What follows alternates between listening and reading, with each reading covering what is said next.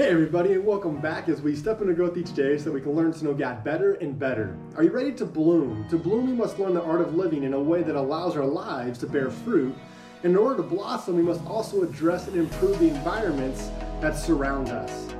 Today we have a special guest here on Step Into Growth TV, someone who has helped me bloom my entire life and has cha- challenged me along my own journey to step into new environments that would push me and help me live out my life purpose. Welcome my big brother Justin Farley. What do you got for us today, man? Well, thank you, Troy. Um, today I want to share about Carla Olman Peperzak.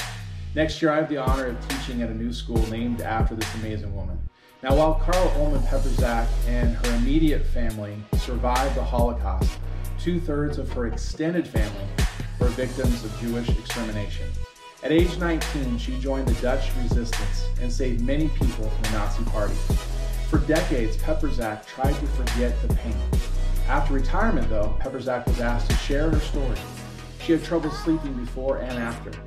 Peperzak has since spoken several times, reminding children that facing history honestly and fearlessly keeps us from repeating those same mistakes again and again.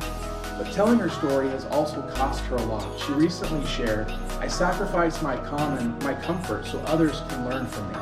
We too are called to speak up against immorality and injustice. We are called to challenge misinformation with facts and fear with hope. I encourage you to read her memoir or watch her testimony online. Are you ready to take that step?